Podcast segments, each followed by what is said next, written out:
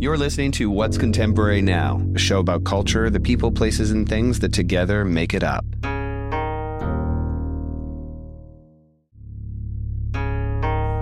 As we continue to address the notion of having too much, or whether or not there's room for new design talent in an already populated sector, Lukhanyo Mdingi shows us that there's still a right way to win. The South African designer first garnered significant attention after winning the LVMH Karl Lagerfeld Prize in 2021, and he most recently won the Amiri Prize in 2023. But his notion of lineage building is probably best illustrated through a partnership with the Ethical Fashion Initiative. With plans to launch an e commerce platform that will expand upon his existing offerings of clothing alone, this episode makes it abundantly clear how Lukhanyo managed to break through all of the noise. This is Lukhanyo Mdingi, and we're talking about what's contemporary now. I have been so excited to have this conversation with you after you and I first managed to connect and discuss the larger subject matter of coming up in the world today as a new brand. I wanted to touch upon your start, having grown up in South Africa, having such a close community in your family, and discovering things like MTV and the supermodel era as, as formative parts of your upbringing. But let's talk about your kind of arrival point as a designer and when that really became the clear goal. Just coming from a small town in the Eastern Cape, just recognizing that pop culture is something that really penetrated our space so deeply. And I think just being privy to all of the mass media that was essentially shown on to me, whether it was again through MTV or soapies and as well as just the context of South African pop culture in itself, like Boom Shaka and TKZee. There was such an infinitive love for fashion and music.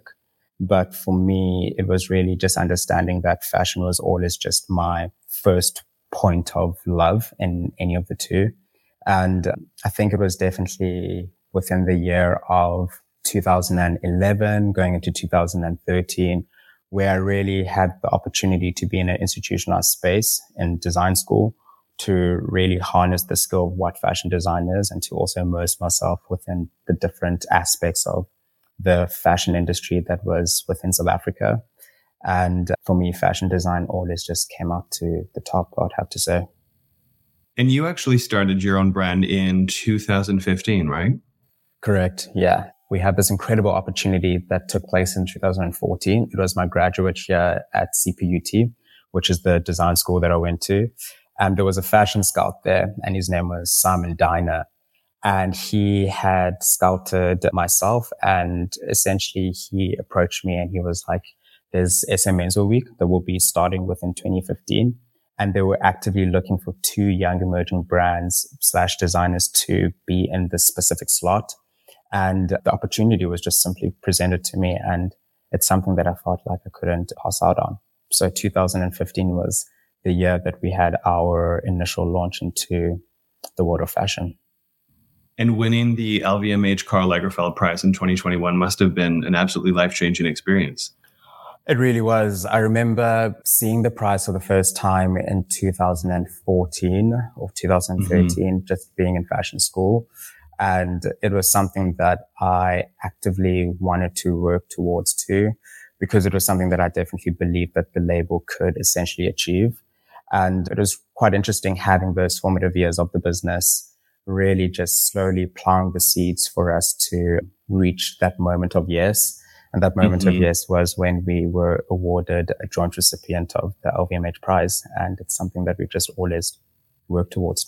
And most recently, you've actually been the recipient of the Amiri Prize, which is absolutely incredible. But before we jump into the sort of halo that's offered or the support that's come with, what were some of the changes to your business that resulted from having had the support of the LVMH Karl Lagerfeld Prize?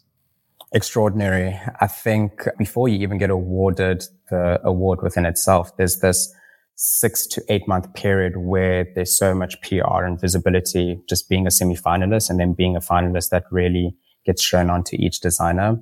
And just being under the aegis of the LVMH prize in itself brings so much visibility that all brands essentially want, not just within the context of communications and PR, but also just with specific retailers and coming from a country that is literally at the bottom of the globe in itself, it's moments such as that that we obviously really strive to achieve. So it became quite an incredible opportunity for us to see how we could utilize it in the best way that we essentially could at the time. And of course, being awarded the prize and being a joint winner, it obviously just now led to us winning the fund, but also the mentorship, which we felt was extremely beneficial for our business. And is that an ongoing mentorship, or do you have a changing of the guards when you move into winning the Amiri Prize following that situation? I think when it comes to the business of fashion, it's networks more than anything else. I think mm-hmm. when you are an alumni of a prize, it's a network that you essentially will always have to your disposal. And coming off from the LVMH prize, I think for us, it was really important to lean onto the networks that had been created and had been formed and to also connect with them and stay in touch with them because essentially there's a bigger picture to what we're essentially trying to do within the Allen brand. And we need our friends and we need our networks and we need our partners.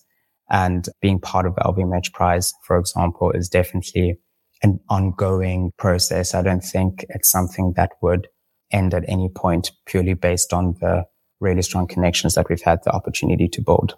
And how does it work now that you've won the Amiri Prize? What does that change in terms of the way the companies run or mentored by these larger organizations? I think the larger organizations look at the alumni and the designers. I don't think they would disregard you purely based on having another affiliation of, of another brand. I think the whole intention of these institutions are to really uplift young emerging entrepreneurs and businesses and it's through that intention that motivates the purpose, I would have to say. Just from my experience, nothing has necessarily waned. If anything, by the time the brand actually won the Amiri Prize, we received so much positive feedback from those certain parties within the LVMH group, just extending their sentiments and congratulating us on the epic achievement. And I think that's something that's really important. It's not the affiliation of other institutions, but it's rather just really focusing on the potential that they can see within their alumni and really continuously supporting that.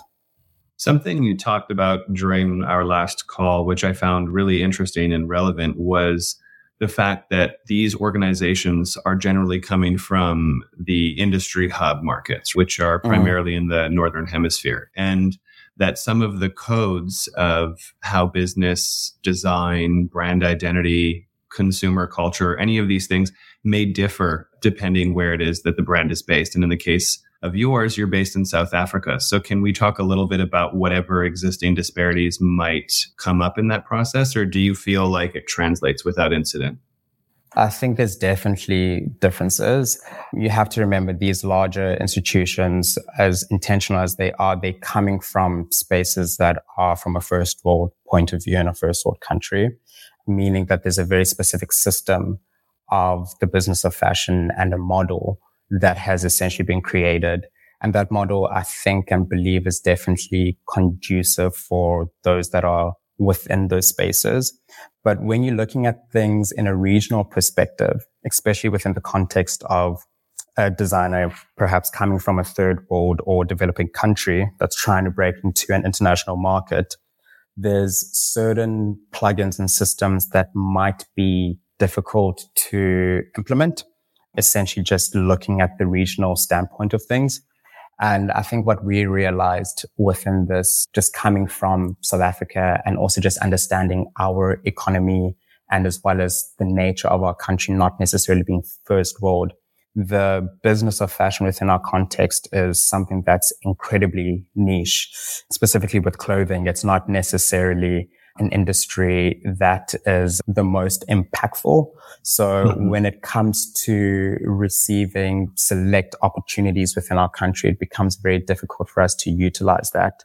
For example, there was a very pivotal and important situation that where the business was experiencing exponential growth and this growth was immeasurable. And this is something that a lot of people essentially dream for and we were in a position where we had amazing purchase orders and it was absolutely fantastic for us. But because purchase order funding within the context of South Africa is something that's quite difficult, it was really mm-hmm. hard for us to essentially receive funding for these purchase orders, right? And essentially just being under the aegis of an institution such as the prize there's all of these things that get extended over to you and they're really informative. But the reality is, I think some of those instances, such as a purchase order funding, is more conducive within businesses that might be within the northern hemisphere as opposed to a third world country or developing country where the market is incredibly small and incredibly niche. So you are recognized and seen as quite high risk simply based on the nature of your business. So it's little things like that that can make it quite difficult for a business coming from a third world slash developing country to really break into the international space and work in a very international way within the context of the Northern Hemisphere, if that makes sense. No, it makes perfect sense. But you've also said that you very much intend to remain a South African based brand, right? Despite whatever struggles there are to international translation as far as some of the things that you're touching upon now, it is something that's important to you. Given that you already have both international attention and distribution, what are some of the ways you plan or hope to move forward that might mitigate some of the struggles that you're explaining now? I think it's really important to just understand and also actually just really have a sense of strategy within your business mm-hmm. and also just your planning what you're essentially wanting to do and implement. What we've realized specifically over this last year where we've actively had a moment to take a step back and reassess how can the Mdingi brand work within a more international way, but also challenge some of the experiences that we've faced over these last number of months. And for us, it's taking a more strategic approach of highlighting what those are. How mm-hmm. does that essentially look like? And who do we need to essentially work with? For example, we had never necessarily distributed within the context of South Africa. And mm-hmm. for us, it was really important to see how can we create a larger community and also distribution channel within our local context. Because for so much we had been working on wholesale with our international partners. And this is something that was, of course, beneficial for us for a period. But then we also realized that it was only just that kind of stream of revenue that was coming into our brand. So for us, it was really focusing on a direct to consumer model within the context of South Africa to help alleviate some of the pressures that were essentially experienced of just distributing in one specific kind of way. But also at the same time, it will allow us to be a lot more accessible to the South African market, which is something that's really important to us. We are a South African brand. Right now, we're selling at different corners of the world, but we're not necessarily providing that just yet within our country. So it's now pivoting in a way of recognizing how can we implement certain tools and infrastructure and a different model within our business to make sure that we have a lot more stability within our cash flow, but also leading on to having a larger market and creating offerings that are exclusively available for our South African consumers and community. So, in a way, you're unofficially building out infrastructure that other brands can ultimately use moving forward in the local market. You're building something that has no precedent. 100%. I think there's very few African designers right now that are the firsts. And mm-hmm. I think we are moving in a way where we're definitely trying to penetrate a presence within our own respective countries, but also on a global scale as well. But with that being said, because we are the first, there's no paradigm ahead of us to really get a view scope of how it's supposed to be done. And because we're the first, it puts us in a position where we are constantly evaluating and, and constantly having to use this as an opportunity to see how we can implement and strategize. It's not even necessarily a bad thing, but it, it gives room for opportunity and it gives room to take a more considered approach as to how a brand that is coming from a third world or a developing country, how it can function within that space, but also how it can also potentially function within an international space and still cater within the Northern hemisphere.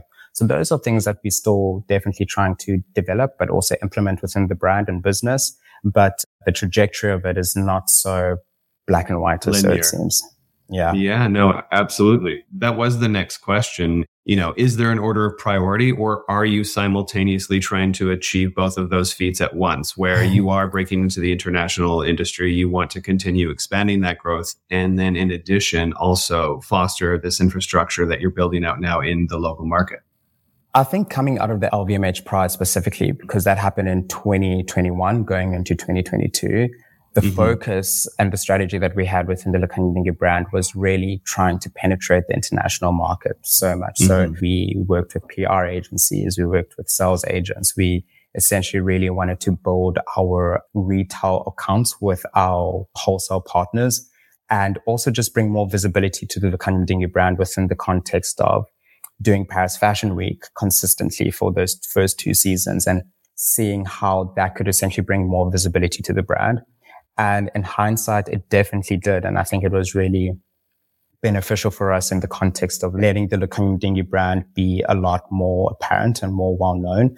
But what we've also realized while we were so determined to do that, it was hard to bring that back home at home being South Africa as well. So we mm-hmm. also had to actively make the decision of what is the most important thing for our business and the infrastructure in order for us to have sustainable and organic growth. So actively having to step back and reassessing the foundation of the business and really looking at our local market and recognizing that there's such a strong demand here in South Africa for the Lukhanyo brand. And how can we do that?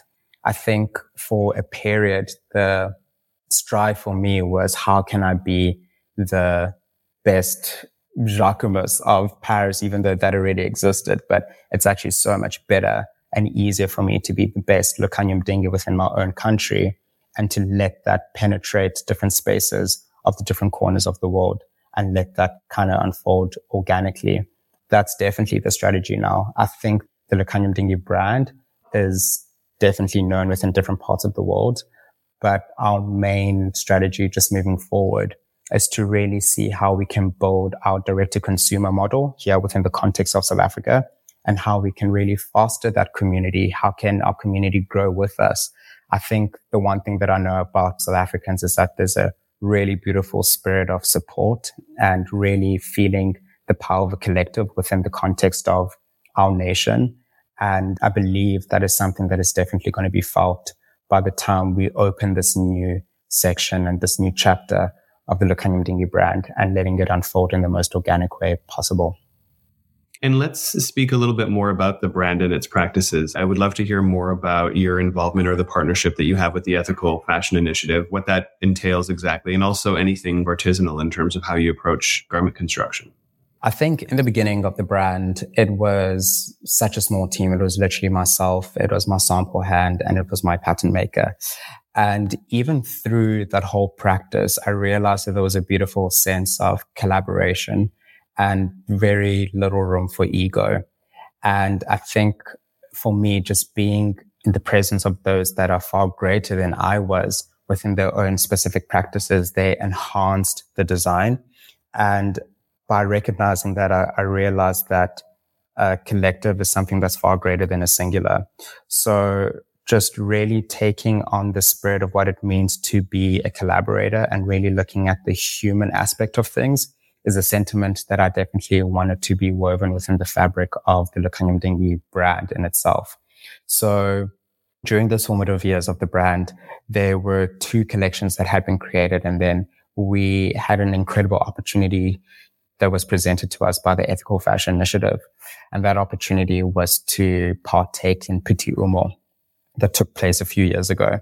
And that essentially started the whole relationship between the Mdingi brand and the Ethical Fashion Initiative, which is an extraordinary initiative that really works with different parts of Central Asia and as well as different parts of Africa, where there's a lot of textile communities that are coming from marginalized groups and the EFI is essentially under the aegis of the European Union and as well as the United Nations. And the whole intention of the whole institution is to see how a marriage between business, design, and social impact work through the spirit of craft and working with artisanal craftsmen and women can essentially create a hybrid between one another. And just through that sentiment, that was something that really interweaved with the point of view of the Lukhanyo Mdingi brand because it went back to the basics of collaboration and really looking at the human spirit and how that level of ingenuity could essentially be woven within something that is honest, something that is steady, and something that is quite strong. Beautiful. And in terms of the production and styles and different approaches to the actual garment construction, is there an artisanal component that you'd like to speak to or? Absolutely. I think by the time we realized that there was a stronger partnership that was essentially being created between the Ethical Fashion Initiative and as well as the Lukhanyo Mdingi brand, it was really important for us to see how the two worlds could essentially work with one another. Being part of the EFI accelerator program that essentially took place within the year of 2021 and as well as 2022, we had an incredible opportunity to really be open to their networks, but also to travel to Burkina Faso and to really see the level of finesse and meet the craftsmen and women in the different parts and regions of Ouagadougou within Burkina. And I think just bearing witness to their presence, to their integrity and to their finesse is something that was such a revealing experience to the brand because you really got to feel the spirit of these individuals and you really got to see how that spirit is essentially seeped into the practice and also seeped into the artisanal pieces that they created. And for us, it's really recognizing as to how the sensibility can be created in a contemporary way where people that are outside of those specific communities and whether you are in New York or whether you are in Australia or different parts of the world, where you can feel a beautiful hybrid of something that's quite artisanal, but mm-hmm. also quite contemporary at the same time. And I think what was really beneficial for us is that through the retail partnerships, they really gave us the opportunity to expand on that point of view and also really choosing to invest in key items and offerings that were made by these extraordinary textile communities. It really just made the point of view just so much more stronger. And it also brought the visibility to the brand and as well as those that we're essentially working with in the best light, but also giving consumers that have made the conscious decision to invest in these specific pieces to understand what they're wearing and essentially what that sentiment means. But this whole relationship of really working with craftsmen and women is a sentiment that's also extended within the context of South Africa as well. There's an extraordinary community that we work with in Khayelitsha, and they have so much talent within their weaving practices as well. And that also leads on to the communities that we work with in the Eastern Cape. So really tapping into these different groups of men and women, predominantly women that are coming from marginalized groups, but have so much finesse within their hands is something that we really want to continuously work with because we believe in the ingenuity and as well as the honesty that ends up being part of the creations that we've had the opportunity to make over these last few years. And is all of that something that's sustainable as the company scales? Are those practices something you're able to do as things get bigger? We're in such a fortunate position because right now things have been so steady with the brand and we've been in a position where we've actively been able to grow hand in hand with those that we've had the opportunity to work with within these specific mm-hmm. regions. In terms of scalability and in terms of quality, it's quite fortunate for us because essentially things are still very much manageable. This is something that I definitely still think about, but I believe in the trajectory that we have and the point of view. And I think by really harnessing these relationships and being communicative and really for the best of times and also for the most challenging, we've realized that at the end of the day, it really comes down to partnerships and also mm-hmm. actively wanting to grow with one another because they too understand the benefits of what it means to continue with the initial partnership that we have on hand because it also leans back into adding to their livelihoods. And that's something that's incredibly important to us and also to me. You talk about partnerships and obviously the ethical fashion initiative. Are you also open to partnerships in the form of brand collaborations if you were to be approached? Absolutely. I love design and I'm a designer more than anything else. And through design, I've realized that there's such a high level of things to be learned and ingenuity that can be really added on to one's point of view and vision. Any level of partnership, whether it's through a brand partnership, I think there's a lot of room for potential. Mm-hmm. And I can definitely see the Lukhanyo Mdingi universe within that space and working hand in hand with a brand or a designer or a collaborator of any sort to see how two universes could essentially come into one.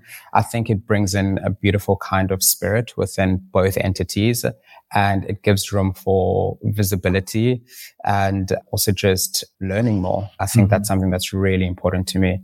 I love just being in the presence of those that know more than I do. I think it adds such a beautiful sense of knowledge and inspiration. And it makes me literally want to be a better designer and a better collaborator. So we look forward to the day when we are in a position to work with a larger brand that really understands us and is willing to really respect the point of view of our brand and vice versa for us to extend the exact same sentiments over to them as well. Speaking of collaborations, and obviously you had started as menswear, but you also have women's. What are the plans moving forward in terms of women's and men's? Well, I mean, we started off as menswear, and not only did we start off as menswear, but menswear is such a large part of the brand, and we showcased at Paris Fashion Week men's. But through our sales and our wholesale channels, it's actually our women's wear that is the most performing. So it's something that we really have to pay attention to in just terms of business and numbers. I believe that the brand is incredibly strong within both men's and women's wear and also just understanding the offerings that we have within both categories of both men's and women's wear, whether it's through our knitwear or our leathers or the artisanal pieces. We're always trying to create many universes for different people and for people to feel like they can take away a little bit of something from the brand. So we'll essentially continue to work as we have, but there is something within our women's wear that we feel like we need to or would like to bring more to the forefront. Also just understanding that we really have a large women's wear audience out there. And not to bring it back to the baseline of our conversation, but I would love a kind of takeaway statement from you around your thoughts about these prizes, these systems that exist in the industry, and the infrastructure that can or can't effectively support emerging new brands? Do you feel as though it's something that's sufficiently set up or still requires more work? I am so thankful for the opportunities that have come from winning these two different prizes and also the institutions. I think the work that they do is incredibly intentional with that being said, I've realized that when one has an international prize, it's so important to be cognizant of the different regions that the prizes open up to. And because of that, whether someone is winning from America or Ethiopia or South Africa or Australia, one really needs to understand that all of these different countries function in a very different way. And a lot of it has a lot to do with economics and policies and markets and currencies. And I think if we are more mindful and cognizant of that, it, the implementation of the strategy that you have with your winners and your alumni becomes so much more impactful and so much more stronger. And I think that's definitely one of the biggest takeaways that I've had. I think these institutions are incredible. And I think what they offer to emerging brands and designers is really important. But with that being said, it's also vital and imperative that you understand who you're working with and where they come from so that the strategy that you have on hand is on par essentially with the needs within their country. And that's something that I think really needs to be taken into account for. And this is not just within the context of prizes, but this is in the context of just business partnerships and mm-hmm. how that essentially looks like where is the transactions essentially taking place? Where are these partnerships going to? Who are you partnering with? Where are they essentially based? I think there's quite a beautiful room for opportunity and looking at ways to be better and be stronger and to see how these two different entities can essentially work in conjunction with one another.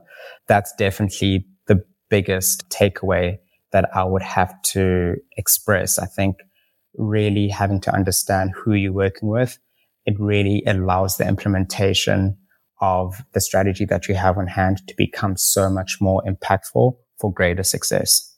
I certainly feel like the prize is going to evolve or reiterate or change in a very positive way somewhere along the lines in your story because you're being very proactive, not just as a recipient, but how you then put that back out into the world and systems in place that others can adopt in the future. And that's an incredibly exciting and admirable thing. I yeah, also no, thank you. Of course. we can't end this conversation without asking you the namesake question, which is what are your thoughts on what's contemporary now?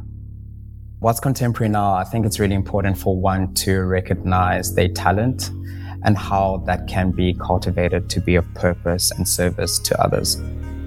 Beautiful. Articulate as always. Thank you so much for the conversation. No, thank you so much. I really enjoyed it. Thanks for listening to this episode of What's Contemporary Now. A special thanks to our show's producer, Cheyenne Asadi, who makes it all possible. Original theme music by Joseph Top Miller and Chase Coughlin of the Black Soft, and visual design by Aaron Marr and Graham Prentice. Subscribe now to be the first to hear new episodes, and for more content, follow us on Instagram at What's Contemporary or visit us online at what'scontemporary.com.